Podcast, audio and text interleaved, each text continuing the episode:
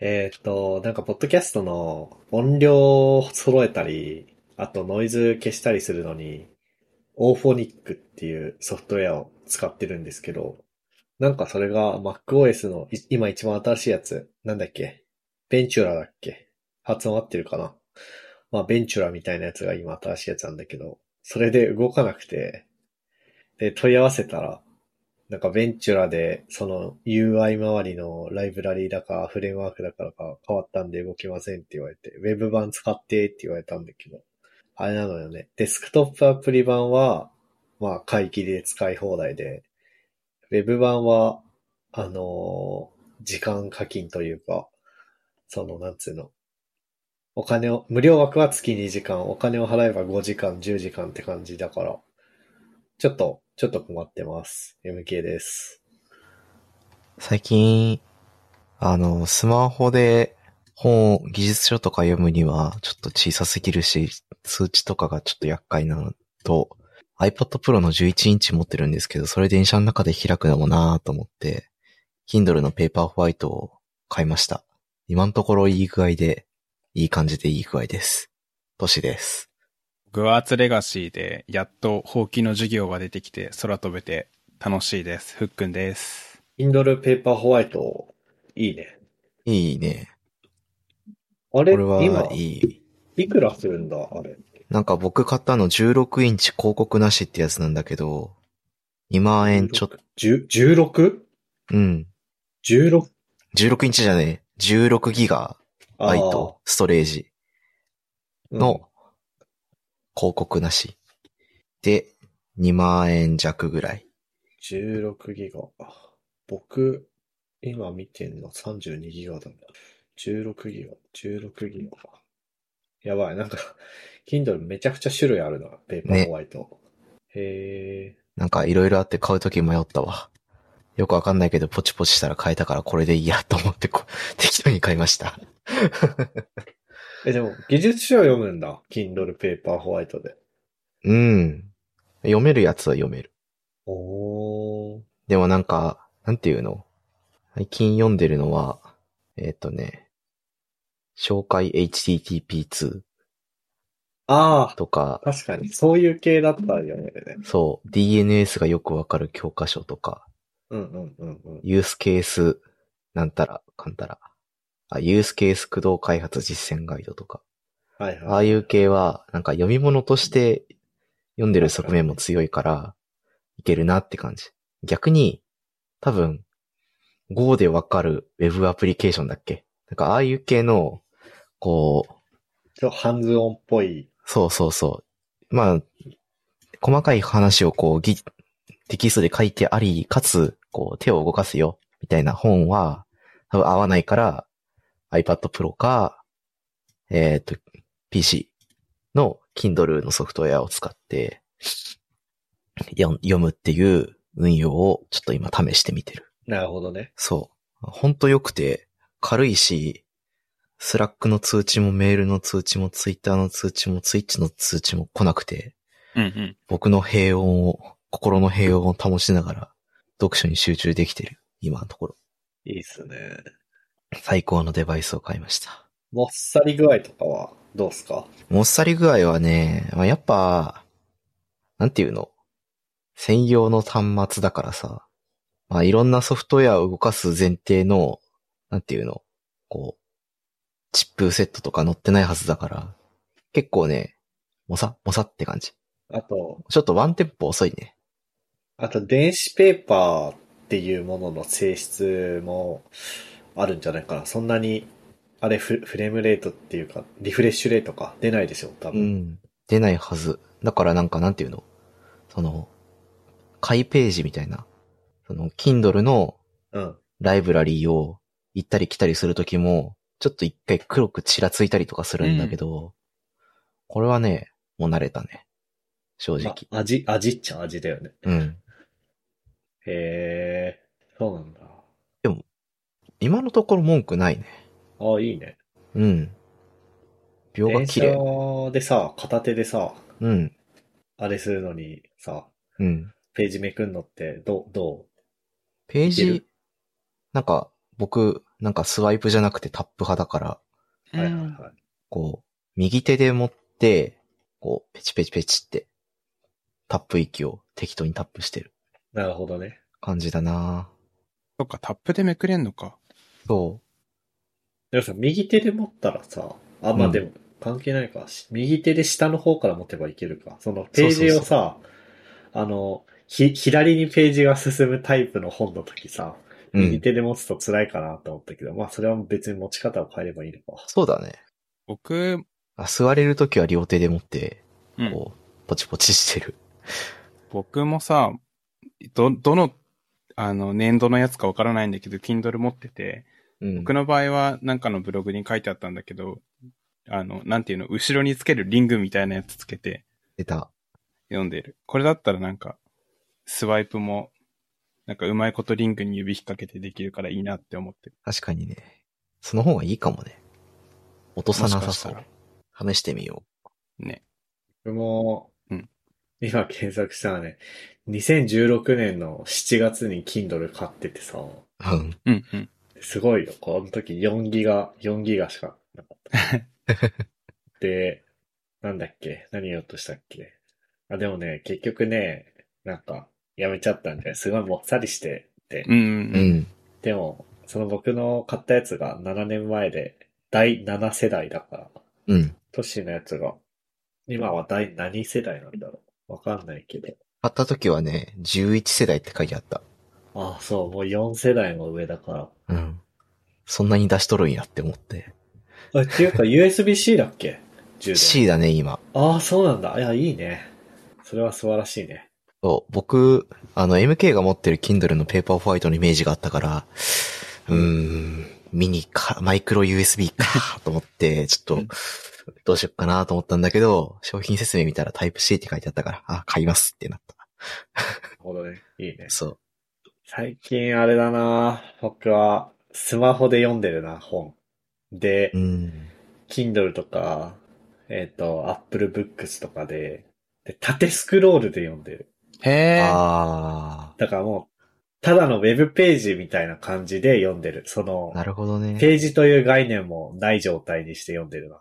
だから、RSS リーダーみたいな感じにして読みたい。うんで、逆になんか、そうじゃないやつ。うん。その、普通の文庫本とかで、縦書きで縦のやつ。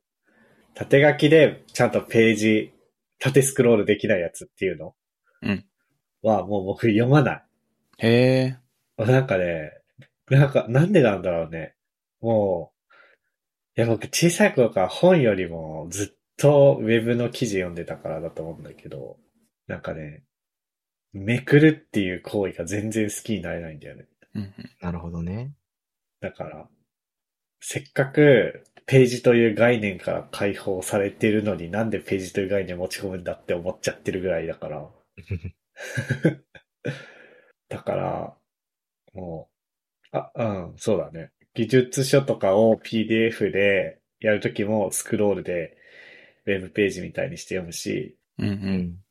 読み物をスマホで読むときも、必ず、ほら、あの、Kindle って一回サンプルダウンロードできるじゃん。うん読みたいなと思ってもサンプルダウンロードして、横スクロールあ、縦スクロールか。縦スクロール対応してなかったらもう読まない。え、Kindle でも縦スクロールの設定できるんだ。ああるあるある。へ今え僕。が読んでるやつも縦スクロールだよ。へえ。知らなかった。試しにやってみるかなんかで。なんかでやってみたくなった、今聞いてて。あとね、iOS 版の Kindle アプリだったら、レイアウト、上の方の、あの、え本読むページの上に、まあ、フォントの A、大文字 A、小文字 A って書いてるところがあるでしょうん。文字数とか書いてるところ。そこを押して、レイアウトで連続スクロールっていうのがあったら、その本は縦スクロールできる。あ、で、連続スクロールできませんって書いてるんだよね。そのできない本は。う。うんん。でそれはね、すごいね、読むのが苦痛。なんへでえ。だろうね。できないって書いてあった。悲しい。なんか、すごい嫌なんだよね。横にスクロールするのが。で、どうしても読みたくなったら、もう紙の本で買って読む。っていうレベル。えうんー、もっていう感じだから、もう多分僕は、ペーパーホワイトじゃないなっていう感じだな。なんか、どうし トシがペーパーホワイト買ってよかったよって話したのに、ここれ、これ話すんちゃあれだけど。 人に、人には人の乳酸菌的なね、うんうんうん。ことですよね。ああ、まあ確かにな僕はもうずっと紙の本でしか生きてきてないから、一時情報源が紙の本しかなかったから、全く、こう、あれだけど、僕はめくる方が好きですね。でも、あの人も、なんか、そんなこと言ってたじゃん。サイコパスの、なんと、マキシ出た。牧島省吾牧さん島。省吾ね。あらゆるところで言われるんだよな、それ。そうだ紙ね。の本の方が好きですって言うと。あの、牧島省吾も言ってるからね、つって。あああ、そうそうっすね、みたいな。何何人目マキシマ翔吾も言ってるって言われた、言ってきたの何人目多分5人目ぐらい。そうか。牧島省吾になろう、みんなも。うん多分ね、今後僕かトッシーが死ぬまでに、僕、あと、5回はその話をトッシーにすると思う。俺はその度に牧島省吾になるよ。こんにちは、牧島省吾です。すポッドキャー、ストの冒頭の挨拶 もすー、そうな牧る島かもし省れな吾い。です。出囃子トークもそうなるかもしれない。紙の本を読みないちょっと怪よ。牧島省吾ですになるかもしれない。すー、こんにちは、牧島省吾です。 紙の本を読んでください。怪しい話になってきたな。 そうね。なんかこの話で結構時間使って受けるな。あの ーまあそんな感じで、そう前回ね、ちょっとね、お休みしちゃいましたが、ホグワーツレガシーの話をしててね、う。うん ん。あのー編集しながら悔しがってましたが、どうですか楽しんでますかまあ楽しい楽しい。まあでもなんかね、なんだろう。ずーっとやるって感じではないな。あうあ、んうんうんなんかちょこちょこやる感じになった。なんか、もうだいぶ1日目からずっとそんなんだけど、まあでもうね、ん。そもそも僕がもう一日中やるゲームってそんなないしな。うーん。なんか、一日、一、二時間ゲームして、一、二時間なんか、本読むなり、ウェブ見るなり、趣味のコード書くなりして、んで、一、二時間ゲームしてっていう感じだから、うんうん。まあ、いつも通りっちゃいつも通りか。でも面白いよ、やっぱり。あの、と、時々、あのー、フレンドのゲームプレイ時間、スチームで起動するたび見れるんだけど、うん。僕が10時間ぐらいの時の MK100 時間超えてて、あれね、あの、あれなんだよね。僕、起動失敗なんだよね。あ、そういうことか。あのー、なんだっけ。あ、その僕だから一つのモニターにうん。 Mac とゲーミング PC 挿してて、で、今のところゲーミング PC が、あの、ホグワーツレガシー専用機になってる から、うんうんうんホグワーツレガシー飽きたら、あれパソコンあ、僕、だからあれだ、パソコンスリープにすらしてないんだわ、多分。すごい。専用機だ、マジで。そのままディスプレイ切り替えをして Mac にしてる から、多分どの画面にも映ってないけど、裏でずっとホグワートレガシーが起動していて、だから僕のプレイ時間すごいことになってんだと思そういうことか。う。うん。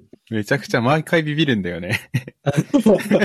めっちゃやっとるやんっいて。や、マジ で寝てないのえ、仕事してないのど っちと思って確か に、あれだね、なんか職場の人とかでさ、スチームのフレンズになってたらさ、うん。なんだろう。なんか水曜日の16時とかなのに、最終プレイ時間30分前とかになってて さ、こいつ、こいつ、さっき一緒にミーティングしてたのにゲームしてんじゃねえかよ、みたいな。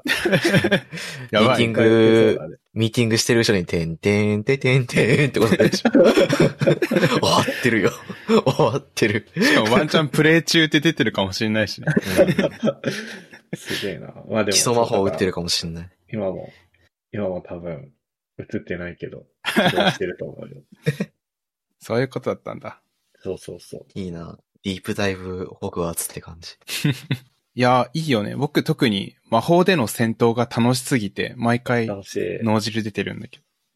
めちゃめちゃ楽しえ、でもさ、い。うん。あれがうざかった。あの、ああ、そう、え、てか、ふっくんあれか、キーボードでやってんのか。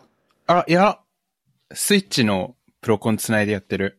あ、スイッチのプロコうンん、パソコンに繋いでるうん。ああ。スイッチのプロコンってどんなんだったっけ今、ちょっとすぐ出てこない。あ、それさ、あれ、L は、L ボタンと R ボタンって2つあったっけあ、あるよ、Z。ああ、 LR じゃあと僕がさ、やってる Xbox のコントローラーも同じ感じなんだけどさ、うん。多分あれでしょ右の奥の R ボタンを押しながら、うん。その A, B, X, Y でうん呪文打てるよあね。、そうそうそうそうそで、うんと、Xbox のコントローラーだと上に Y があるんだけど、スイッチはなんだっけう。あ、上 X だね。 ?X か。じゃあうんまあ、その上のボタンを押すとプロテゴでしょそそしたらさ、なんかさ、基礎呪文めっちゃバチバチ打ってる時に、う。うん。間違って右上押したまま、プロテゴをやろうとしたら、僕そこにさ、ルーモス当てててさ、うんうんなんかさ、ガードしたいのにルーモスってやってさ、手に食らうみたいな。うん。あるあミチるルあーモるあスるし。ちゃうんだ。そう。えバチバチの決闘をしてるときになぜか周りを照らしちゃうっていう。 そう、それ、うざい。わかるわかるわかる。光の魔法使いじゃん。決闘してる時も、ちょっと、ちょっと箸休めにルーモスっつって。 そうほら明るくなったろう って。ちょっと足元見えやすくしてあげてんだけど。それ、そういうなんか操作面でのつらみはあるなっていうのと。あと、これ、キーボードマウスでできんのかなこのゲーム。いや、できるんだけどさ、パソコンゲームだから、技術的には。うん。これでもコントローラーでやりたいよね。いや、そうだね。想像してもキーボードマウスちょっと難しそう。ねだ。って、魔法をさ、フリック、エイム、フリックしてさ、当てるってことないもんね。こう、標的から標的にカーソルを、うん。エイムアシストついてるもんね、常に。そう、常にロックオンしてロるッね、クできる。だから、そういうの、なし、しなしの縛りをして、やるんだったら、もしかしたら有効かもしれない。むた昔のメタルギアオンラインみたいだね。そうそうそうそうそう。でもちょっと難しいかもね。三人称視点のこう、真う真上じゃなくて、こう、ちょっとずれてるじゃん。体軸から。あだから、エイムするの難しそうだなって思って見てうんた。うね。んそう。だから、あれはめちゃめちゃ、コントローラー推奨ゲーなんだなって、あ。作りからし名て前か推測してたわ。な。ねあとなんかあるかな。あとは、なんか、ダンブルドアの声真似で実況してる人と、え、スネーいプるのんだ。声真似で実況してる人が YouTube にいて、 へえ。ちょっとスネープまだ見てないけど、ダンブルドアの実況がマジでダンブルドアに似てて、ビビった。え、見あれよもう声真似なのかなもしかしてあれ使ってんのかなあの、岸田総理みたいなやつ。う。ああり得るかもね。あ、でもあ、れなんかすごい似てたんだよね。個人的な気持ちとしては、あの、声真似であってほしいと。声真似であってほしい。あでもね、なんかね、すごい再現度高くて、いや、うん。いや多分あれ、声真似だと思う。あ。うんそれを見て面白かったですね。いや、いいね。いや、見る実況がハリ、ホグワーツレガシーになるのめちゃくちゃわか、わかるっていう感じで。ただ、あの、ゲーム実況者とか配信者の人でたまに5時間とか6時間とかぶっ通しでやる人がいて、うん。自分が進んだところを1日2日で超えそうになってて、もう見れないじゃんってなることがめちゃくちゃある。ネタバレを見たくなさすぎて。そ自分の私生活のさ、う。うん。こう、ペースとさ、好きな配信者の進行ペースがあまりにも違いすぎて、うん。わーおってなるときあるよね。そうなんだよ。そのまま行ったらもうメインクエスト自分の進行度超えちゃうじゃんって。やっぱそこは、でもオープンワールド系だから、あ、まあメイン、メインクエストか、そうか。メインクエストはみんな一緒だもんね。進行のあれが。で、うんサイドクエストは別になんかそんな自分の知らないやつ見てもネタバレって感じしないしね。うん。そうそうそうそうそう。ああ、そう、あとあれだ、謎解きゲーだったね、そういえば。そんな、うん考めっえちたらゃ謎解き予想できるだろうって感じで。僕謎解きゲーあんま好きじゃないからさ。 おう。 なんかなゲームでまで頭使いたくないよっていう感じだけど。 うん。まあで。も、そ、そんなになんかものすごい謎解きって感じではなかったね。そうだね。まあ、進むステージでパズル要素はあるけど、そう。でもあの、レベリオでうん。何回かレベリオすれば、まあって感じ。あ、でも僕あれだ。あのさ、学校の中のさ、はいはいはいはい。わかったわ。あの、ドアの周りに動物の絵がさ、あってさ、数が書いてあるやつか。そうそうそう。あれね、僕まだ解けてないんだよね。ああ、あれはね、いけたあれはもう全部と解いた。さすがだね。あれは、まあなんか、多分ウィキとか見れば一瞬でうん。書いいてると思うんだけど、まあまだそういうことはしたくないなと思って。や、わかる。一周目絶対ウィキ見ないでいやりたいなっていうのはある。なんか、登場人物とか覚えてらんないから、そういう何、ストーリーを思い出すのにウィキを見るのはいいけど、はいはいはい。ちょ攻略はしたくないな、みたいな。え、なんか出てくる人の名前さ、重要人物っぽい人でさ、主人公ちゃんが、主人公くんがさ、あ、あそこで聞いたあの人のことねって言ってくれてるんだけど、誰ってなるんだよ ね。横文字そでう誰長いから。わかる。なんかさ、 あの、一人も知らないじゃん。うん。あの、1800年代だから当たり前なんだけどさ。うん。だから、うん。いや、横文字で長い、なんか、馴染みのない、日本人の僕らからしたら馴染みのない名前がどんどんどんどん出てくるからさ。用があるあるだな。あーそあう、ー一でも郎、一郎とか花子だったら覚えられるんだろう けど、覚えらんない。え、逆に日本人だったら覚えられるえー、どうなんだろう日本人、僕日本人でも全然覚えてないからさ。ああ、そうか。日本人だったら、どうなんだ月9ドラマとかの登場人物か割と覚えてる方かもしれない。ええもうあの、僕あの、あれだよ。だからあの、あ、てかあれか。量が違うのか。あの、グリフィンドールの量で一緒にいつも行動を共にしてる人の名前すら覚えてないよって言おうと思ったけど、はいは僕はグリフィンドールだけど、フックンは多分ハッフルパフハッだよね。そうそうそうそう。じゃあ違うか。あ、でも、えっとね、あの二人覚えてる。えっと、結構行動を共にするメインの二人って、あどの量そうそうそでうも同じだと思うんだけ男女どでね、うん。あの、夏井オナイさんと、セバス、セバスチャン・サローさんじゃないか。ああ、そうそうそうそうそうそうそう。よく覚えてる。すごい、ギね。リ、そこだけギリ覚えてる二人、自唯一分。の量じゃないのによく覚えてるね。その二人が結構メインクエストに関連してきてる印象が強くて。そうね。うん。うん、うん、うん、うん。 あとは最初のあの先生、一緒に行動してる先生の名前も覚えてないわ。それやばくないフィフィグ先生だよね、確あか。フィグ先生だ、そうだそうだそうだ。だからね、マジで覚えてないの、全然。なるほどんか顔とかはパッと出てくるし、声もなんかいけるんだけど、名前を。を、だから見てないんだろうね、そんなに。セリフしか。なるほどね。ところかなホグワーツレガシーの思い出といったら、うん。たびたびこのポッドゲストでも話してるエスケープフロムタルコフっていううんゲーうムんを、もう毎日のように10時間近くプレイして、その様子を配信してる海外のランドマークっていうへえ。配信者がいるんだよね。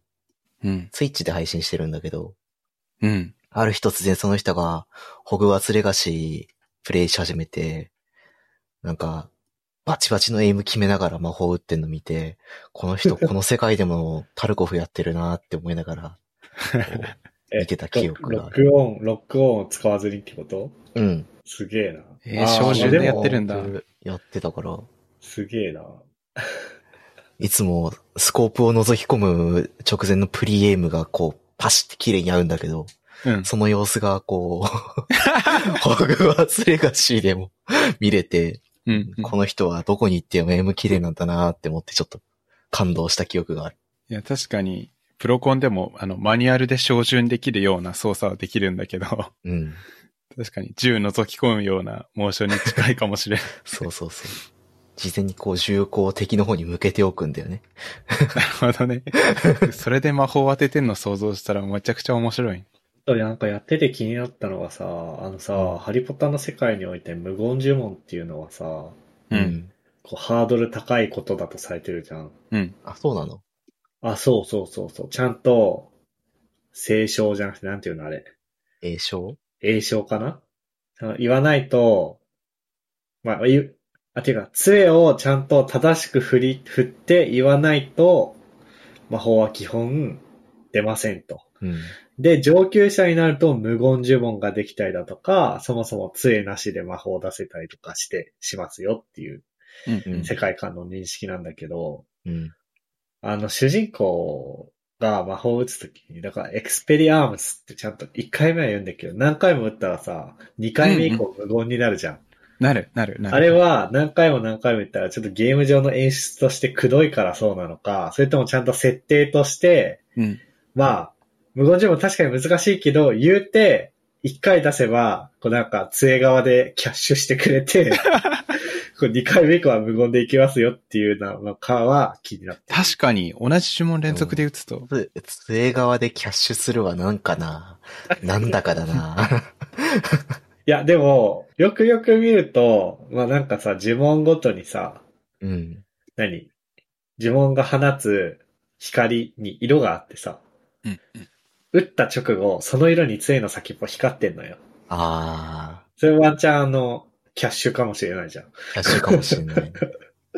よく聞いてて、キャッシュ説結構ありえそうな気になっててあ、。ねだって毎う回んエクスペリアンス、エクスペリアンス、エクスペリアンスってうん、言うの、くどいけど、でも、うん。くどいから2回目以降は言わないんですで終わらせない。なんか他のゲームだったらそうかもなって思うけど、うん結構細部までこだわってるから、うん、うん。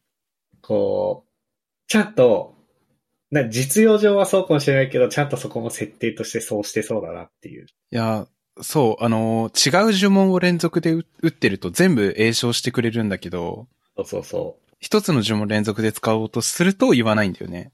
言わないもの。えそう、それを考えたらなんかキャッシュ説がしっくりきちゃった。ねうんちょっと後で調べとこう。ー、あれかな。音声再生しようとすると、エクセ、エクセ、エクセ、エクセ、エクセってなるからあーかなあ、でもね、結構ね、あのね、なんつうの、エクスペリ、アームス、エクス、なんかエクスペリのところで杖を振り上げて、アームスっていう頃、アームスって言い切ってから光が放たれるっていう感じだから、あー、若干ディレイがあるのね。そう、あの、エク、エク、エク、エクっていう風にはならないと思う。仮に全部、あの、詠唱してたとしても。なるほどね。ものすごい勢いで、こう、タップし続けたらどうなるんだろうってちょっと思って。カチャカチャカチャカチャカチャって。あれはしね、主人公が杖を振ったままカカカカカカカカカカカカってこう、そのあい、その場でね、こう、振動し始めても困るかと思って。ここはね、結構、キャンセルされるね。キャンセルされるんだ。呪文を打ってる間に、基礎呪文を打ってる間に、うん。関わって連続タップしても、そこはキャンセルされてるキャンセルされるんだ。偉いな。うんうんうん。呪文打ってる間は入力は聞かずね。身ににつ、けないね。そうそうねそう。、そう、うまい普こと通でにきてる実。装したら、エク、エクってなりそうだもんね。うんうんうんうんそれもあってなんか、タイミングよくつ呪文つなげられたら気持ちいいかもしれなるほどいいね。ね。ん。うん土ゲーってことね。音ゲー、タイミングあ系ー。でもね、リズムゲー感はあるね。普通に決闘のチュートリアルでもなんか、順番にやろうねみたいなチュートリアルで出てきた気がする。ええおもろ。そう、浮かせてから基礎呪文3回当ててから引き寄せてからのまた基礎呪文3回当ててみたいな。 何もさせないつもりだな、それは。そそれはそれで。。 1対1だったらほぼハメみたいな呪文連続でできておもろい。確かに。うんだからあれ多分、オンラインで PVB、PVP とか無理だよね。そうだね。想定してなさそうだね。確かに。でもすごいね。なんかさ、うん。スターウォーズもハリーポッターもだけどさ、うんなんか、儲かる ね。 こんなに、ロデカ LP、IP。ねえ、うん。この IP すごいな。でかすぎる。まあ、誰、誰もが知ってるタイトルだからな。ね金になるよな。え、ねえ。もうこんにちルーモスしたいもん。戦闘中にルーモスしよ戦闘中に突然ルーモスして、こうその場を明るく照らしたい。う。やっぱ最近タルコフばっかりやってて、こう、暗いジメジメした、ね、うん穴蔵でしか生活してないから、あともう一個、そうね。久々に、なんか最近さ、ツイッターあんましてなくてさ、うんうん。まあ別になんか嫌なことがあったとかでも全然ないっていうか、むしろ、むしろ金 払ってるレベルなんだけど、ツイッターに。うんうんでもなんかツイッターしてないから、こう感覚を忘れたのかもしれないけど、うん。なんか久々に、まあバズったわけじゃないけど、うん。ちょ、ちょっと反響があったことがあって、はいはいはい。まあ読み上げると、フロントエンド強い同僚が CSS フレームワーク使ってる人はその時点で取らない判断をするくらい良くない選択肢だというのだけど、えー実際フロントちゃんとやってきた人からするとそういうものなのだろうか。えー、Rails の MPA、これはまあ SPA の対義語としての MPA ね。うん MPA 時代はずっとブートストラップを使ってたんで、えーどうしてもこれ、テイルウィンドか。テイルウィンドやチャクラ UI に目がいってしまうっていうツイートをしたら、まあなんか、まあ、全然そんななんかバズったとかじゃないけど、うん。こう、26件のリツイートと22件の引用ツイートと、なんか、リプライ、7、8個ぐらいうん。来て、まあ、こういう話題にしては反応があったなっていう感じなんだけど、うん。う。うんん。どうすか なんか、僕の同僚めっちゃ強いフロントエンドエンジニアなんだけど、うん。んあのーまあ、CSS フレームワーク嫌いというか使わないらしいんですよ。で、うん、と、まあ、今作ってるプロダクトも使ってないし、あなんだ今作っな今作ってるプロダクトって言った時にそれが何個もあるからあれだけど、今作ってるプロダクト1は CSS フレームワーク入れてない。で、2は入れてるんだけど、新しいところはあんまりそれ使わずにやってる。で、3は完全に使ってないっていう感じで、で、なんか、夏に、あのーハッカソン、会社のハッカソンも一緒に出たんだけど、2泊3日のやつ。うん。あれで作ったやつも CSS フレームワーク使ってなかったのよ。うん。っていうぐらいのこう徹底っぷりで、うんまあで、僕は使う派なんだけど、 でも、うん。でも彼と一緒に働く分には、 まあ使わない派だし、僕が使いたいっていう強い理由はないから、まあもちろん合わせるんだけど、うんでもそれってやっぱ、どうなんだろう。フロント強い人は、フロント強いとそうなるのか、それともそれは一種の思想なのかっていうふうに思って、ツイートしたのね。うん。うん。で、結果反響、みんなから来た反響をまとめると、多分、思想っぽかったなっていう。うん。うん。うん。基本的にはそれはしそうな気がする。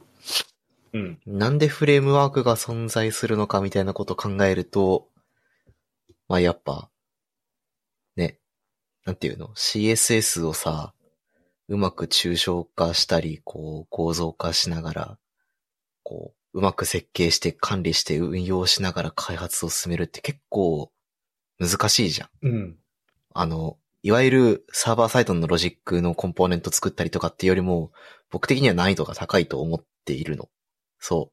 そのプロダクトが長くあり続ければあり続けるほど、その難易度ってどんどん跳ね上がっていくというのが、個人的な印象としてあるから、だからこそ、こう、使えるフレームワークというか、まあ、ブートストラップなり、テイルウィンドウなり、ああいうフレームワークをどんどんどんどん、うまく活用しして、こう、なんていうのそこの複雑度とか、なんかメンテナンスの難易度を、こう、なるべく下げようね、みたいなのが結構一般的な考え方なんじゃないかという気がしているから、まあちょっと、おお、しそうだなと思って見ていた。で、僕も結構、年派なんだけど、うん。でも、確かに、あ、で、前職も、まあ前職って言っちゃうとあれだな。過去、かつて僕がいた職場も、 まあ、別にまあ別に書くことじゃないからいいと思うけど、あのー CSS はむしろ書かない方向だったのよ。うん。全部ブートストラップでやりましょうみたいな。だから、あの、マージンなんとかって書くんじゃなくて、うん。えっと、M、M、ML20 って書こうみたいな。ブットスラップにあるじゃん、そういうクラス。あるね。極力生 CSS は書かないみたいなうん。感じだったから、それはなんか、なんていうの。ずっとサーバーやってきた人と、サーバーやってて片手間でフロント書いてる僕と、ちゃんとフロントを、もう、逆に、その同僚はファーストキャリアがフロントエンドエンジニアだからさ、うん。うん。だったから、た、確か、多分そうのはず。だから、うん。それちゃんとやるとそういう人になるのかなっていううん。まあ、なんか、感じで気になってたが、うん。た、正しさでもあると思う。その、そうそうそう。なあ、んかで、本当にね、両方だったの。反響が。うんうんなんか、技能として CSS を正しく扱えるは必要だと思うの。バックエンドエンジニアでも、ある程度はね。うん。その、マージンとパティングの違いがわかりませんとかっていうレベルだとちょっと、なんかなってなるから、なんかそこら辺の細かいところとか、その基礎的な部分を扱えて、こう、まあ、任意のデザインを CSS で構築できますよって能力は必要うんうん。なんだと思うんだけど、その、結構、これって原理主義的な意見じゃん。うん。あそこまで行くかなーという気もしていいたから、そう、そうそうそうそうそう。そんな感じ。そうそう。で、あと、なんかお面白い意見は、その、大体、その、なんつうの、その、ツイートに書いてある話に対して、うん。その、なんつうの、CSS フレームワークを使っちゃうと、うんデザイナーさんがやりたいデザインを実現するって時に CSS フレームワークが邪魔になるみたいなうんうんのがメインで、あの、あだけど、ー。あの、 これ僕の知り合いだけど、うんなので、その、なんだろう、似たような曲ことを逆のことで言ってる人もいた。その、デザイナーがうんうん CSS フレームワークの事情なんか知ったこっちゃねえデザインをされると逆にフレームワーク使った方が開発遅くなるみたいな。う。うんんうんみたいなのがあって、あ、確かにそういうなんかデザイナー側のスキルもあるなっていう。はいはいはい。だからなんつうの。まあ、さっきも一瞬トッシーが言ってたけど、あれトッシーが言ってた気がするけど、早くやるために共通化したフレームワーク、うん。あー、まあそんなこそうと。、っていうものがあるじゃないうんで、。それに、ある程度、それの空気を読んだデザインっていうのをしできますっていうのも、あ、これ一つのスキルだなと思って。うんで、前職のデザイナーさんは、多分本心では嫌がってた気がするけど、そういうことのできる人たちだったんですよ。うん。だから、な、 なるほど、そういう考え方もあるなっていう、なんか一個、面白いところで思いましたね。うんうんうん。なんか、細かい色とか、なんていうの、ボタンの形とかは、正直どうでもいい。あ、なんか、CSS フレームワークがどういう実装をしてるかっていうのはどうでもいいと思っている派。で、というとあ、な、いや、な、うーんと、うまく言えない、うまく言えない。な、なんて言うんだろう、うーんと。あ、なんか、プロダクトにはそれぞれなんか作りたい、こ世界観というう、か。世界観といとうかと。んまな、とんまな、とんまな。そうそう。そういうのがあるから、あデザイナーはそれを忠実に作ってくれればよくて、で、それを僕らが作るときに、こう、まあ CSS フレームワークで、を使うんだったら、まあ、それを忠実に再現するのって、なんか画面のデザインだって仕様じゃん。うん。うん。だから、なんか CSS フレームワークを使ってようが使ってなかる、まあ、いなかろうが、それに、を、こう、忠実に実装するのって当たり前のことじゃねってちょっと思っちゃったんだけど、うんうんうん。話の本質だかかららそれをやりにくいか、やりやすいかって話だよね。うん。使うフレームワークにもよるんだろうけどね。なんか、ブートストラップとかだと結構、まあ、選べるけどテーマに依存しちゃいがちじゃん。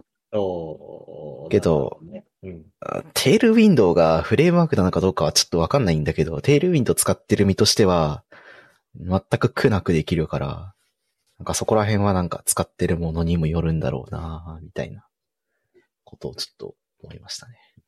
うん。まあ。いや、で、なんか思ったより伸びてびっくりしたんだけど、うん。うん。まあ。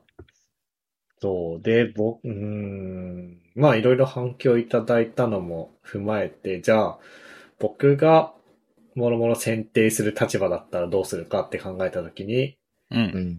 僕はもう、ブートストラップなり、テイルウィンドなり、使うなって感じだな。でも、それはう、んもう僕の出自がサーバーサイドエンジニアで、うん。で、デザインとかもそんな、しよく知らなくてっていううんうん。感じだから、そういう選択をするんだと思うんだけど、で、一方で、うん。ただ今のチームでコード書く分には生 CSS ゴリゴリ書いていかなきゃいけないから、うんうん。そそこは並行して練習してるって感じかな。めちゃめちゃ練習にはなりそうだけどね、その環境。その CSS をガリガリ書いて、かつその全体の設計とかを壊さずにコンポーネント思考でがっつり書いていくみたいな。うんうんうん。そうそうそう。いわゆる C、いわゆるこう、ウェブフロントエンド開発をガンガンできるのは結構良さそうだよね。 RS、CSS って知ってるわからない。 RSCSS っていう、これはな、なんて言えば、なんか、CSS アーキテクチャなのかなまあ、CSS のルールで、うん。えー、なんて言えばいいんだろう。コンポーネントとエレメント、まず CSS のクラスをコンポーネント、エレメント、バリアントっていう3種類に分類しますと。あー、で、コンポーネントってのは、like-ボタンとか、search-form とかうん。っていうクラスで、で、エレメントってのはそのコンポーネントの中にあるもの。例えば、search フォームの中でネストさせて、えードットフィールドクラスとか、ドットアクションクラスとか。うんうんうんうんうん。で、さらにバリアンツっていうのが、あの、ハイフンワイド、ハイフンショート、ハイフンディスエイブルドとか、いう感じに。なんか、お大きさとか色とか、こう、なんていうの、ボタンがプライマリーなのか、セカンダリーなのか、ディセーブルドみたいな。そうそうそうそうああ、そういいいうのがな。ね。で、そのね、フレームワークというか考え方がね、うんで、今のチームではやってて、で、これがね、結構ね、いい。えーこれいいな。ね、いいよね。うんで、あのーで、ネストも1段までっていう風に決まっていて、ほう。だ から、なんつうの。で、そのために、なんか、アンドとか、あの、大なりうん。とかをめっちゃ、ちょっと CSS 記法的なもので。そうそうそうそう。ちょっと CSS の知識がなさすぎて、あの、正しい言葉で語ることができないんだけど、 まあそういうのやってるから、あの、SCSS とかうんうんは必須かな。生し、ほ、ほ、本当の生 CSS では多分表現できないはずだから、これ。うん。うん。できるのかな、た、多分できないと思なんか、Webpack とかで、ビルドツール使って最終的な CSS を出力するけど、う。うんうんうん。それの中間表現として、ポスト CSS なり SCSS なりの記法をがっつり使って、うんこの RSCSS っていう哲学に基づいて書いてますよ、的な。かなうん。で、なんか今まで僕、あのさ、他にもいろいろあるじゃん。なんか、ベムとか、スマックスとか、あるね。そういうのを僕は一切勉強したことがなかったんで、うん。なかったんですが、そんな僕が見ても、なんかわかりやすく理解できたのと、あとまあうん単純に、コンポ、今フロントエンドをやるっつったら、あのね、やっぱコンポーネントごとにやっぱ作っていくじゃないですか。うん。で、1コンポーネント、1CSS ファイルみたいなの。なんならうんビューだったら、一つのファイルにテンプレートと CSS 一緒にあったりするけど、うん。なんか、そういうのと相性がいいのかなと思って。で、まあ、ゆるふわポッドキャストのウェブサイトはバリバリブートストラップを使っていて、えー、直そう直そうと思っている変な角丸とかもいるんですけど、今別で趣味で作ってるプロダクトは、ちょっと仕事の、仕事で生 CSS ゴリゴリ書くことを求められているんで、生 CSS でうんうん。やってみてて、でも意外といいねっていう。うん。でも、そうなんかさ、細かいコンポーネントをさ、生 CSS で書くのは意外意外とやっぱいける。その、強い同僚のフロントエンドの人と、もう、半年ぐらいずっとペアプロしてるからっていうのもあると思うんだけど、うん結構いけるんだけど、あの、あれだね、僕、衝撃的なことに気づいたんだけど、2023年、僕は、レスポンシブデザインを生 CSS で実現する方法を知らなかった。うんうんだってさ、ブートストラップとかさ、ブートストラップ以外でもさ、 うん。ドットコンテーナーって書けばどうなるじゃん。全部解決するからだよ。そうそうそうそう。だからさ、生 CSS でそれさ、どうやるのか知らなかった俺。うん。はいはいはい はい。その、メディアクエリっていうのを使ってて、で、なんか、この大きさだったらこれ、この大きさだったらこれっていうやつがあるんだなっていうのはざっくりは知ってるんだけど、うん。それ以上のことを知らなかったの俺。 いうんうんや、でも、わかるよ。もう仕事を始めてからようやく、は、こうやってやってるんだ、みたいなのをなんかさ、ブートストラップベースのウェブサイトを開発してて、うん。開発者コンソールとか見れば、その、書いてるからさ、うん。 CSS で。うん。だから、わかるんだけど、自分で書いたの初めてだった。わかる。そうなる。なった。あそっか。生で書くってなると、そこから自分でやるってことか。そうそうそうそうそう。なるほど。あ、で、あとこの話してて、そうだそうだ、思ったのが、これさ、まあ、ちょっとふっくんわかんないかもしれなくて申し訳ないんだけどさ、うん。あのさ、レールズでデバイス使うかどうかみたいな話、ちょっと似てないあー、似ている気がするが、あーうん、似てる。なんかさ、デバイスもさ、あれじゃん、嫌いな人ほんと嫌いだしさ、うん。でも、レールズ入したら、次に入れるっていうぐらいの人もいるしさ、っていうやつじゃん。うん。すごいなんかそれに似てるなと思ってて。そうですね。だから、諸々のさっきの、えっと、さっきの CSS フレームワークの話に対して僕の元に届いたフィードバックを、こう、さまると、CSS フレームワークが悪とは言わないけど、確かに生 CSS 書けない人は、フロントエンドエンジニアの面接っていう意味では弾きたいね、みたいな感じだったんあですよ。そうですね。コンパイルするとねそう。そうだと思う。そうだと思じゃあ、それをデバイスに置き換えると、う。うん、デバイス使ってる時点でダメとか言うつもりはそんなにないけど、でも確かに、こうデバイスなしで、あうちはデバイスなしでユーザー認証周りやってますって言われた時に、全然何やってんだか理解できないとかいうような感じのバックエンドエンジニアは弾きたいな、みたいな。わかる。それと似てるなっていう。まあなんか、あれよね。いわゆる、なんかログイン機能実装してくださいって言われたら何や、どういうことをを設計しますかみたいなこと言われて、うんサラサラーってこう答えられる人とデバイス入れましてみたいなはところから始まる人のこう差は大きいよねっていう話的で。なね、うん、感じなので。そうそうそうで、うあれだ、 完全に説明はしょっちゃったけど、デバイスっていうのは Ruby とか Rails でよく使われるユーザー認証周りだね。うん。まあ、ユーザーのモデリングとかもそうだし、ログイン、ログアウト、ユーザー登録、まあ、ユーザー登録の時に、ああとパスワードリセットとか、で、ユーザザー登録の時に、なんか、認証メール送って認証メール踏んだら、各メールアドレスの確認が完了してみたいなのをまるっとやってくれるライブラリなんだけど、へえ、めっちゃ便利。でもそれを使うことによるうざさも確かにあるのね。なるーほど。そうだね。僕も何回もうざいって思った。 なるほど。なんかその話と似てるなーってなんかふと、ふと思った。う。うんん、うん、うん、うん。まあ、なん、なんて言うんですか。その、アクティブレコード使えるけど SQL 全くわかりませんみたいな人を、嫌じゃん。やっぱ、こう、なんていうの。えーっと、N プラ1もわからないのに、こう、よくわか、よくわからんで、クエリを書く人よりも N プラ1とか意識しながら、まあそういうところをケアした調査とかしながら書ける人だと、こう、じ、自力が違うっていうか、そうね。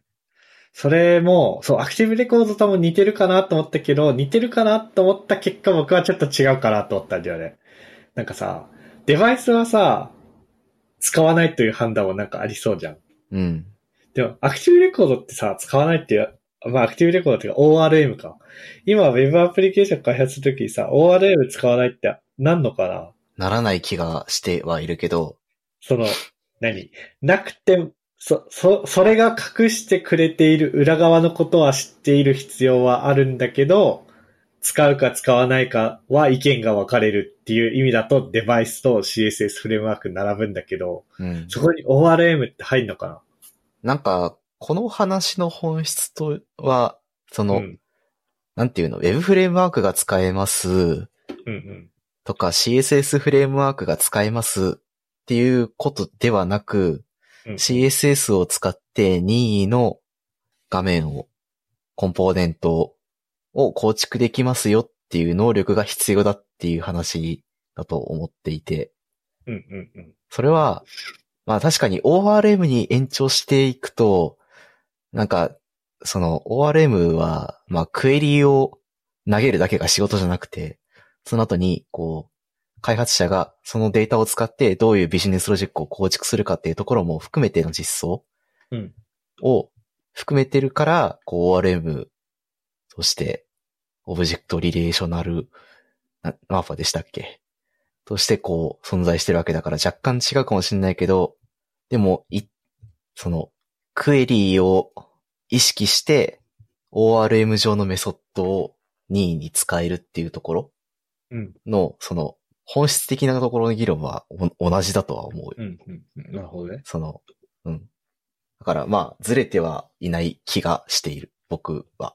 うんうん。まあ、これは多分、人によって感覚が違うんだろうなとは思う。前回、二人会でめっちゃ、なんかで盛り上がってたから、ちょっと僕も盛り上げたくなったんで、燃料をずんだもん投の、下しましたずんだもんでずんだもんだ盛り上がったからな。あと前回あれだよね。レビューコメントの話だよね。そうそうそう。 うんうん。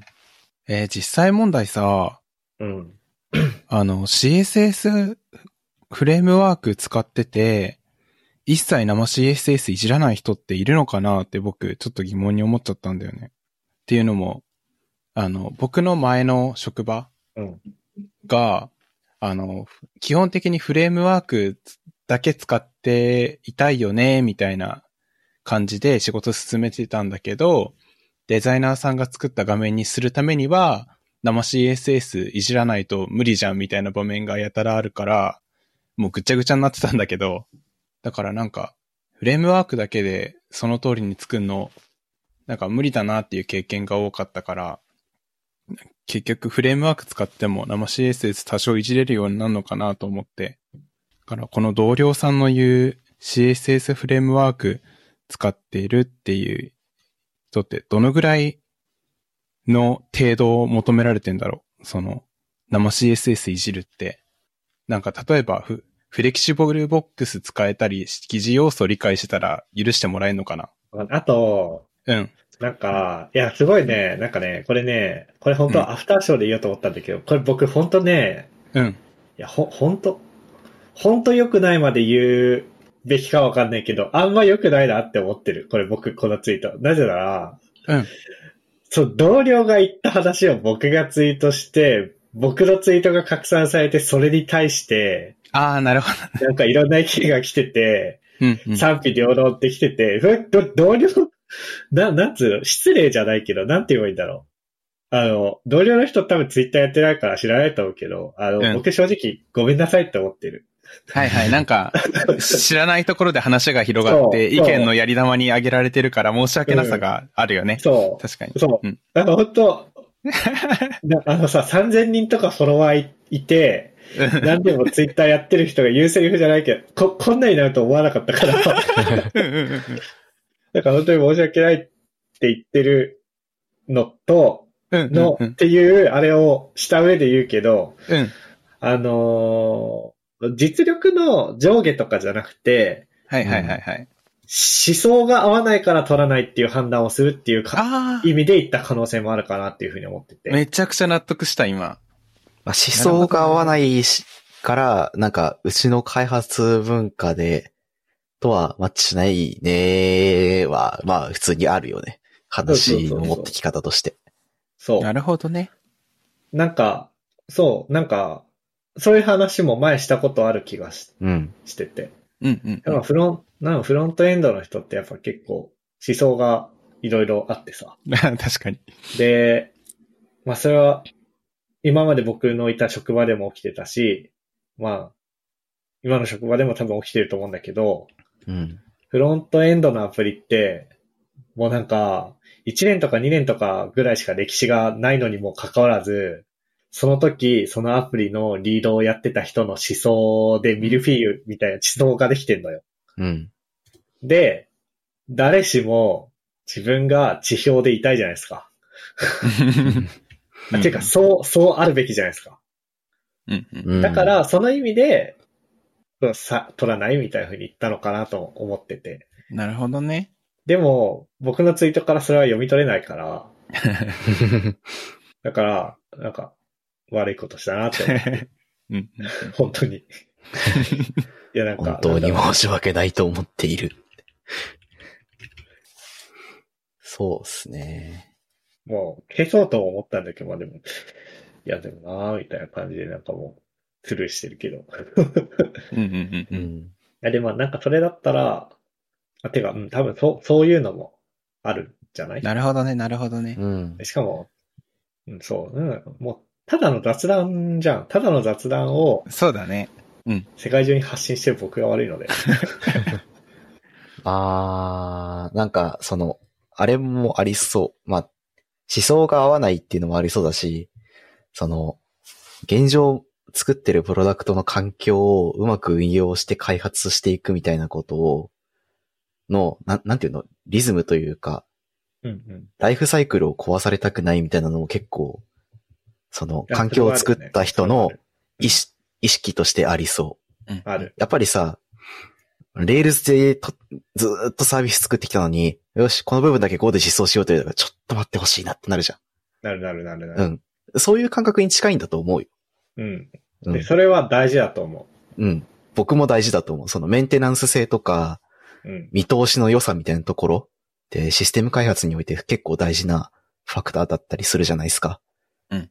チームの誰もがメンテできるし、開発できるし、説明できるってすごく大事なことだと思うんで、あそういう環境を大事にしたいという気持ちだとしたら僕はすごく尊重できると思う。そう。まあ、で、はい。様々なうん。疑問は、 うん。本人に聞けっていう話なんですよ。確かにね。まあ、そりゃそうや。で、僕は毎日話してるんで、まあ聞きますが、うん。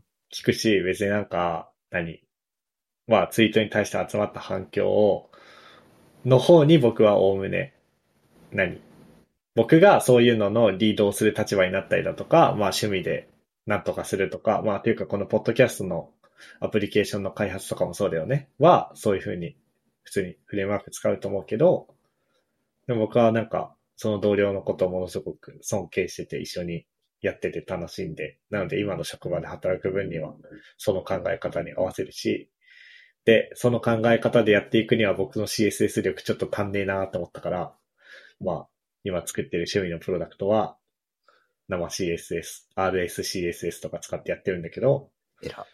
その、なんか、久々にこういうので、久々にこういうことが起きたなって思った。なんか うんうんうん、ツイッターにふとした疑問を書いたらみんなワイワイしてくれたっていう。うん。うんうんで、いいけどね、楽しいけど、楽しいけど、あの、なんか、うんなんか、ちょっと、 構図が、構図が良くない感じになっちゃって、なん か、うん確かにほんとほんとごめんっていう。いや、なんかよ、良くない、良くないって言い切るほど良くないことではないんだけど、いい、いいことではないみた いな、なんか、うん。微妙な感じだったなっていう、ごめうんうんんっていう感じですね。 はい。なんか、1時間ぐらい話しちゃったね、今日。本当だ。最近短めだったじゃん、エピソード。うんうん。ではそんなとこですかね。えーここまで聞いていただいた皆さんありがとうございました。番組内で話した話題のリストやリンクは ufwa.com スラッシュ178にあります。えー番組に関するご意見、ご感想は Twitter ハッシュタグ、シャープゆるふわでツイートお願いします。面白い、応援したいと思っていただけた場合は、ウェブサイトのペイトレオンボタンからサポータープログラムに登録していただけると嬉しいです。それでは MK ふっくんトッシーでした。ありがとうございました。ありがとうございました。 And now, a short commercial break. 現在エンジニアの採用にお困りではないですか候補者とのマッチ率を高めたい辞退率を下げたいという課題がある場合ポッドキャストの活用がおすすめです音声だからこそ伝えられる深い情報で候補者の興味関心を高めることができます株式会社ピトパでは企業の採用広報に役立つポッドキャスト作りをサポートしています気になる方はカタカナでピトパと検索し X またはホームページのお問い合わせよりご連絡ください。